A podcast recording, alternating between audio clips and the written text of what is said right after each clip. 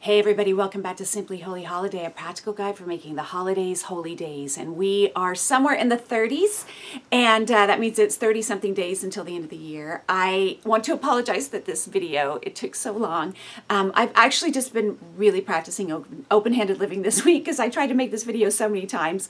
Um, but we were in El Salvador. Now, we travel to El Salvador uh, once a year because the church, the Turning Point Church, has a really close relationship with the church in San Salvador. And so every year like, we like to send as many people down there as we can. This year, about 21 of us went. And we just stay with the disciples there and catch up with them, find out who's been baptized, what babies have been born, what are the needs down here now. And um, then we just have a time to mutually encourage one another and learn from one another and just build our friendship stronger. It's so great. But I will say that anytime you visit a developing country, you need to be ready to walk open handedly. and uh, I tried to make this video so many times. I wanted to send it from Suchitoto, but I just couldn't. It just didn't work out. So here I am back in my studio ready to go. And so, amen. I'm getting this out as fast as I can. But the last time that we um, talked, we were talking about collective worship and getting all those things out of our hearts that have sort of worn us down over the past year and gotten in the way of us being able to rejoice when we come together to worship. And uh, that um, one of the things we talked about that happens is that you know that we are being built together as living stones and if you picture a stone, if there is a fracture in that stone, um, it breaks that stone, but it also can fissure out. It can it can affect all the stones that are around it, and it's a break. There can oftentimes be breaks in relationships and whatnot. And and I've been uh, I want to start. I want to continue talking about that. I talked about. Um, in that video, I talked about really trying to go after the conversations that we need to have to to make sure that Satan doesn't fill in those cracks and to make sure that grace and forgiveness do. But you know, I started thinking about how much healing it takes to be able to do that. And I wanted to just talk a minute about healing. Okay, I'll start off by just relaying this story that happened to me uh, and sort of where how God has been speaking to me lately. And that is, you know, as I was um, getting ready for El Salvador, it was one of those times where I was really walking in this tension of the Christian life, which is, you know, I'm a I'm somebody that's trying to learn how to um, not pack out my schedule and slow things down so that I can walk at God's speed, so that I can hear His voice. I'm not in front of Him, not I'm not getting ahead of Him, I'm not trailing behind, but I'm really walking in the Spirit. But all of that really that the point of that is so I can hear God's voice about what He wants me to do and who He wants me to be. Because He does have these good works that He's prepared in advance for us to do, as it says in Ephesians. So I know there's going to be things we're going to do. I'm not just going to be sitting around listening. So there's things He wants me to do. And whenever you go out of the country or you're traveling, parents, you know what I'm talking about. There's a lot to plan and a lot to do. And, you know, I had to make sure that I had everything I needed, and Jacob had everything he needed, and Jay did too. And we're walking out of the door with all the stuff the church in El Salvador needs, but yet I'm also leaving behind you know, my kids that are at home, is there food in the house? Is there a plan for dinner every night? Is there someone to make sure that my daughter's going to get out the door every day for school? You know, it's just a lot of stuff to do. And I just found myself so overwhelmed. Trying to walk in this tension, of course, I don't know what I'm doing. So I didn't do it that great because by the time Saturday came and it was time to travel, I was exhausted already.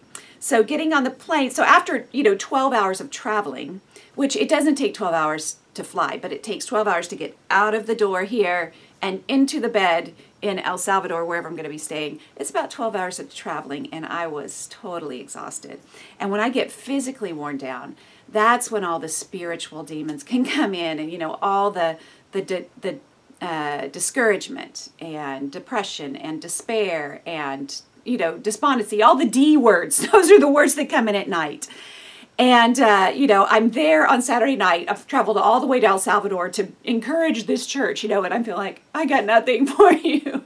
and I'm supposed to share for communion the next day at church. And I'm thinking, oh, Lord, I don't know if I have anything to share. But as I got up the next morning and I'm just thinking, I don't even know if God can, what, what you're going to do, God. Because, you know, I have found myself this year, I've shared many times that it's been a very difficult year. And there has, I have discovered a new range of emotion that I did not know I had. I really thought I was in touch with, I have a very wide range of emotion. I can be very low and I can be very high. You know, it's sort of this, um, I don't know what it is, but an artist curse, which is good for making music, but you know, sort of hard for living every day. But I have discovered a new low, and there have been many times this year where I felt like, oh my gosh, I am so low. I don't know if God can pick me back up. And I've never really felt that way. But this year of my life, I, I my Christian life, I've really been in touch with this. And uh, that's kind of how I woke up on Sunday and thinking, oh God, I don't know if you're going to be able to pull me out. But as he does, and as he has done repeatedly again and again and again, as I opened up the Bible, somehow magically, by reading the word, he restores me, refreshes me, revives me, you know, uh, resurrects me again. And I, all the re words start happening. And I'm just like, I don't know how he does this. But as it happened, I have been studying out this concept of healing. You know, how does God heal us? And so I didn't even know what to read. You know, sometimes I'm like, you know, I don't know what's going to hit my heart. What am I even reading? And I just, God brought me back to 1 Peter 2, which is a go to scripture for me. And I opened up the Bible and I just decided, okay, I don't know if I can even read this again, but I'm going to rewrite it. So I just sat down. Now, this is a, a this is a holy practice. You know, the monks have done it for years where you just literally verbatim rewrite the scriptures. And it's a little different than what I've been te- what I've been telling you to do with the Psalms, which is to read a psalm and then go back through and rewrite it following that the outline of the psalm, but yet using your own words.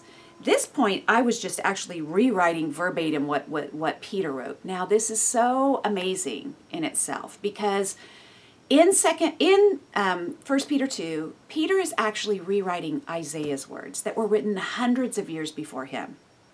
But he's rewriting isaiah and then thousands of years later a couple thousand years later i'm rewriting peter.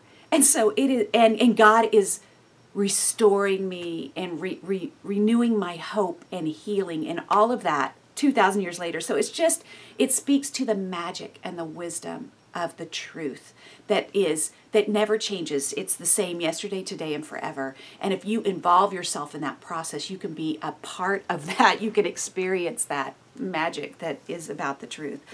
So anyway i had that happening. And as i was rewriting First peter 2 god was giving me this new insight about healing and you know, I'm not a stranger to healing. I sort of, it's been a part of my life ever since I became a Christian. And you know, I talk about it even as I'm studying the Bible with people. I really try to um, emphasize the fact that when you get baptized, baptism is for forgiveness of sins. It's not, the Bible doesn't say it's for healing. And I say that because um, oftentimes people can find themselves um, discouraged after baptism because they they somehow felt like when I come out of the waters of baptism, I'm going to feel better. I'm going to be healed, you know. And the truth is, that's that's not the way that it works. Healing takes time. Now we're forgiven, and that's awesome. And without forgiveness, you know, healing is not possible. But even with forgiveness, healing takes more time. And so I have been familiar with that concept for years. And I've also been familiar with the concept of going back into your past and sort of uh, letting God heal uh, through grieving the things that, you know, looking at the consequences of your own sin and healing from the consequences of that, or healing from the wounds that have been inflicted by other people, that God can heal us from our past wounds. And um, I am familiar with that concept as well. But I think something new that has come in this year is but how do you heal from hurts in real time? Meaning things that are current, how do you go through that process where you have forgiven? Yes, you can forgive what has happened to you, but um, but how do you heal from that? And it's the same concept. It's it, you know without forgiveness, healing is not possible. But even with forgiveness, healing is an extra thing that has to happen. And I started thinking about how many real time pains there are. I mean, there's some of you are involved in real time pains. Maybe you're married to a, a non Christian and it's just sort of this ongoing hurt and, and, and wound wounding that you have to heal from. Or maybe you are suffering the wounds of a prodigal. There is just nothing like prodigal pain right now if you're a parent of a prodigal. Or perhaps you just have a strained relationship, a relationship with one of your children or children, a relationship with your mom or dad that you're like, this is just so complicated. And, and my heart hurts and I don't know how to heal from it. I try to talk about it, it's just too hard. Or maybe there's just relationship pain with, um, you know, long time, long term friendships, whatever. There's going to be real time pain that we have to deal with. And I have to admit that even after being a Christian for these, how long have I been a Christian now? 26, 27 years. There, um, I have always wondered at Jesus' ability to really to forgive in in real time. You know, I've never been a grudge holder, but I've always said, you know, I'm going to need a minute. And when you read about Jesus, looking at Judas as Judas comes and he's betraying him and he says, Friend, do what you came for. He's sort of extending that forgiveness right then.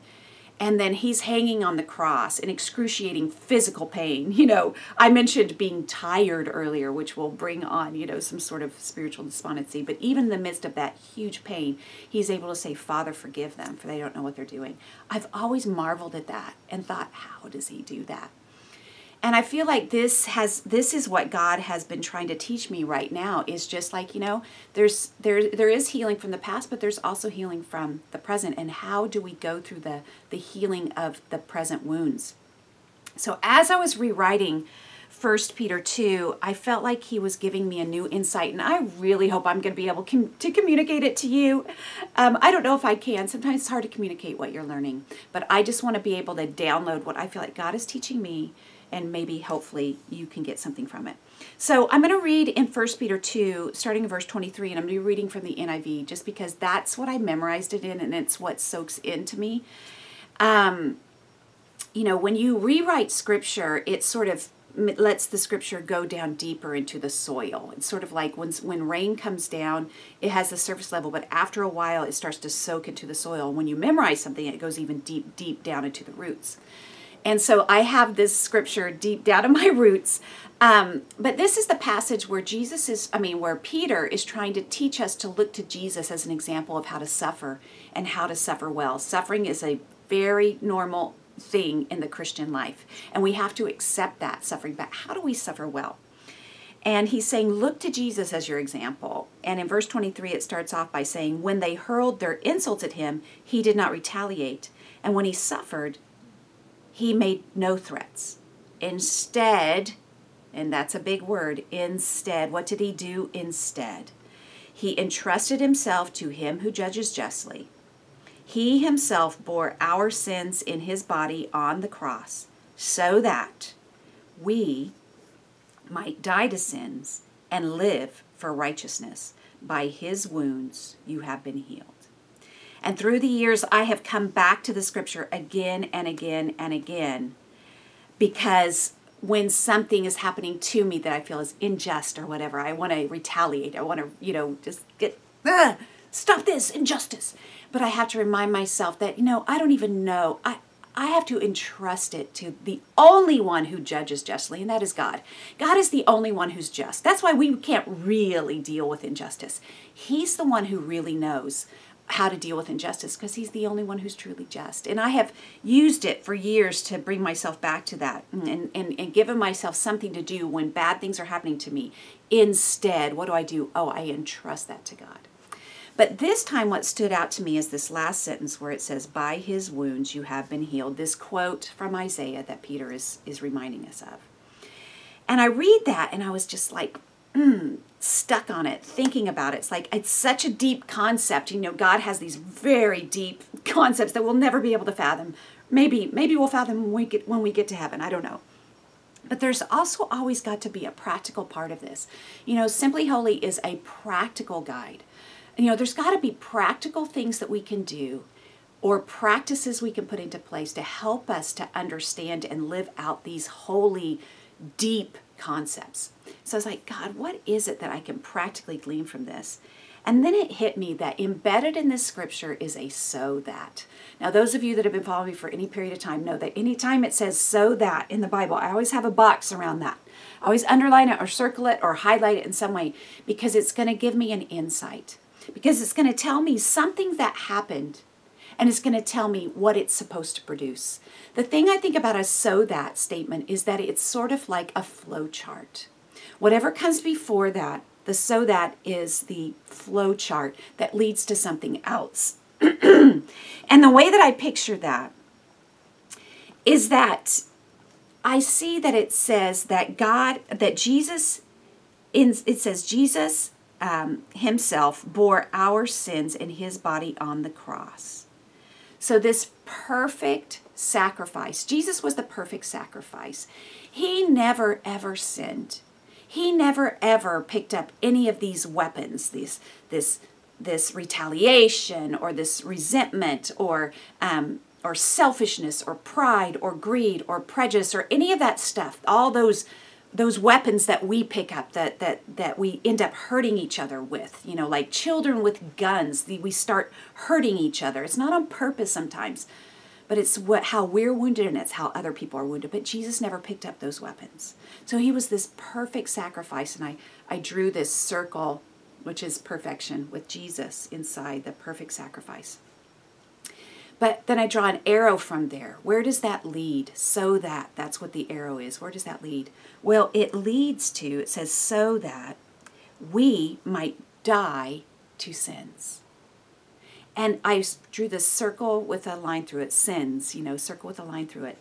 And what that is supposed to produce, what Jesus' perfect sacrifice produces, is the ability for us to die to sins. You know, my um, and I think about this word active dying, this phrase active dying, and I learned that in June. My mom passed away, and um, I had the privilege of being with her in the hospital in her last uh, her last few um, few hours actually, and I learned about the physic. I mean the um, I'm sorry, the medical jargon.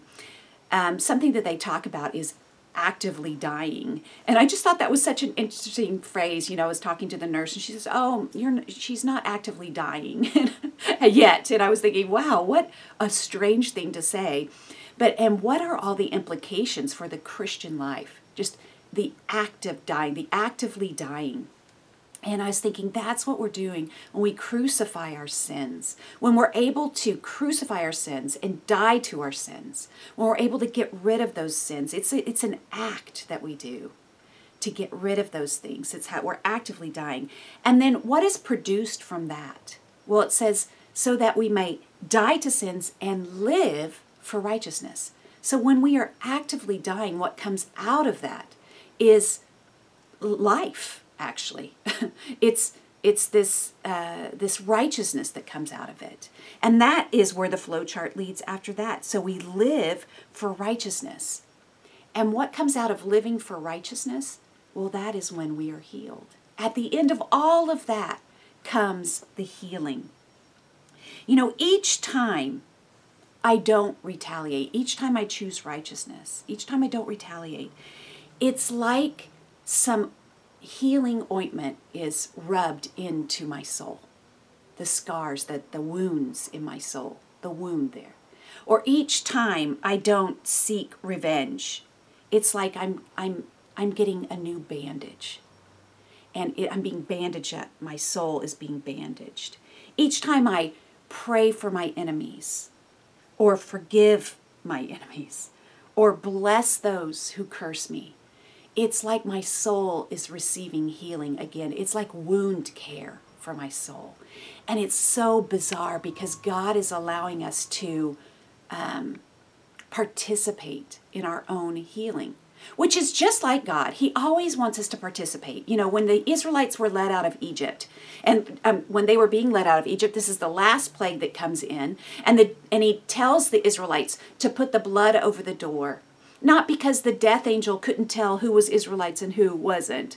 It's because he wanted them to participate in their own rescue. He wanted them to participate in it. And when we get baptized, we are participating in the death and the burial and the resurrection of Jesus Christ. It's not that the baptism saves us, it's that our faith in the process that we're saying we are going to participate in our own salvation. And here I saw this dawned on me, this insight. We are participating in our own healing by putting down the weapons and no longer fighting it, but allowing God to heal us through these righteous acts. It's not righteous acts of our own, as Isaiah would say, but it's the righteousness that we are able to, to afford, are able to even do because of the perfect sacrifice that leads to the death to sin, that leads to the acts of righteousness, that leads to our own healing. Is that flat out awesome? I mean, like, I was just like, my mind was blown when I started putting all of that together. You know, we get to participate in our own healing. And by his wounds, we are healed. It starts with his wounds and it ends up for our own healing. Is that not the most beautiful thing in the world? And so I I started realizing that I can you know, this is what I can literally do when these waves of resentment come over me or my my desire to retaliate, my my fights or in, you know, I'm going to fight this injustice or whatever's going on. I can instead I can do these acts of righteousness. I can write a card for somebody that's encouraging. I can send a text to encourage someone. I can pray. Um, I can pray through my list. I have this list on my phone. It's actually a list of all of you guys who are, have you know, I'm, I'm praying for you for the things that you're trying to do. It's this intercessory prayer that's not about me, it's about you. It's about doing something for somebody else.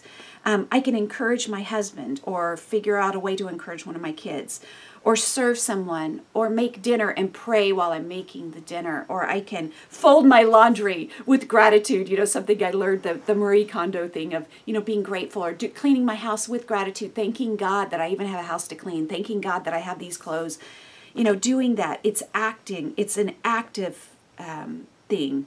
Or connecting with a neighbor, reaching out to somebody.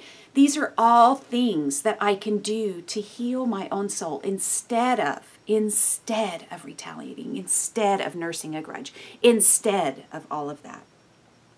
And I'm not talking about just staying busy. You know, I'm not talking about getting busy or distracting myself or avoiding or disturbing. I'm not talking about that. We all know that we've had times where we don't want to deal with something and so we're just going to go do something. I'm not talking about that.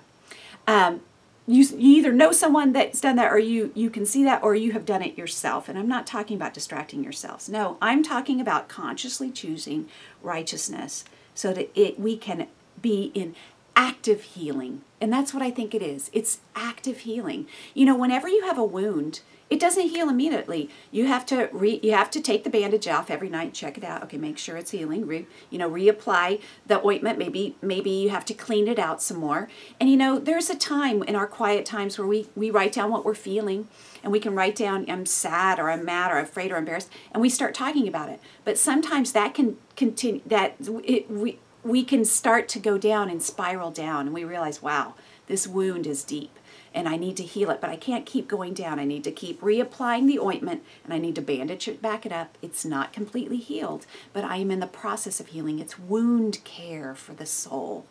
Wound care. It's an it's active healing. Um, and i figured that this is how i you know i figured out this is how i stay close to god through heartbreaking times. You know, the Bible's the Bible is clear that God is close to the brokenhearted and that he saves those who are crushed in spirit. It says it repeatedly in the Bible. But I think sometimes in the past I have viewed this as God consoling me. And which is beautiful in itself, even if that's all it is, is God just that picture of Him putting His arm around you and rubbing your back. And I think about it like it's like as if my daughter recently came home from school and uh, you know she had been hurt really badly by some kids that were making fun of her. And she's crying and there and you know my job really at that moment is just to console her. It's not to it's not to get her doing anything. It's really just to console and let her cry. And there's a time for god to do that with us. But that in itself is not enough for her healing. It goes deeper than that. It i had to sit with her. It requires more. It required me talking her through it and walking her through back, going back to school, extending forgiveness to those people. How do they do that? How does she do that? Walking through her fears, changing herself if there's anything in there that she needs to change, and accepting all of that and walking back in and walking through it with her. So I am consoling her. I am close to her by helping her to walk back through it. And I and I figured out, you know, this is how God is walking me through heartbreaking times. you know, this sometimes I know that God is close to me because the Bible says it, but maybe I don't feel close to Him. And this has finally taught me, like, you know, when I will walk with Him through these times and let Him show me how to go back through it, let Him take me through these acts of righteousness that are salve for my soul, and let Him heal it and unbandage the wound again, put some more healing on it, wrap it back up, and get me uh, through these times of healing. It makes me feel close to Him you know, I don't know what season you're in. You may be in a great season and you're just feeling like this is great. And that's great. You can store this lesson up for later at a different time. But maybe you are in a time of healing right now. And if so, I hope that this thought of active healing can help you um, as you are restored and healed over these last 30 something days until 2020. And for all of us, I hope this video can help you until next time.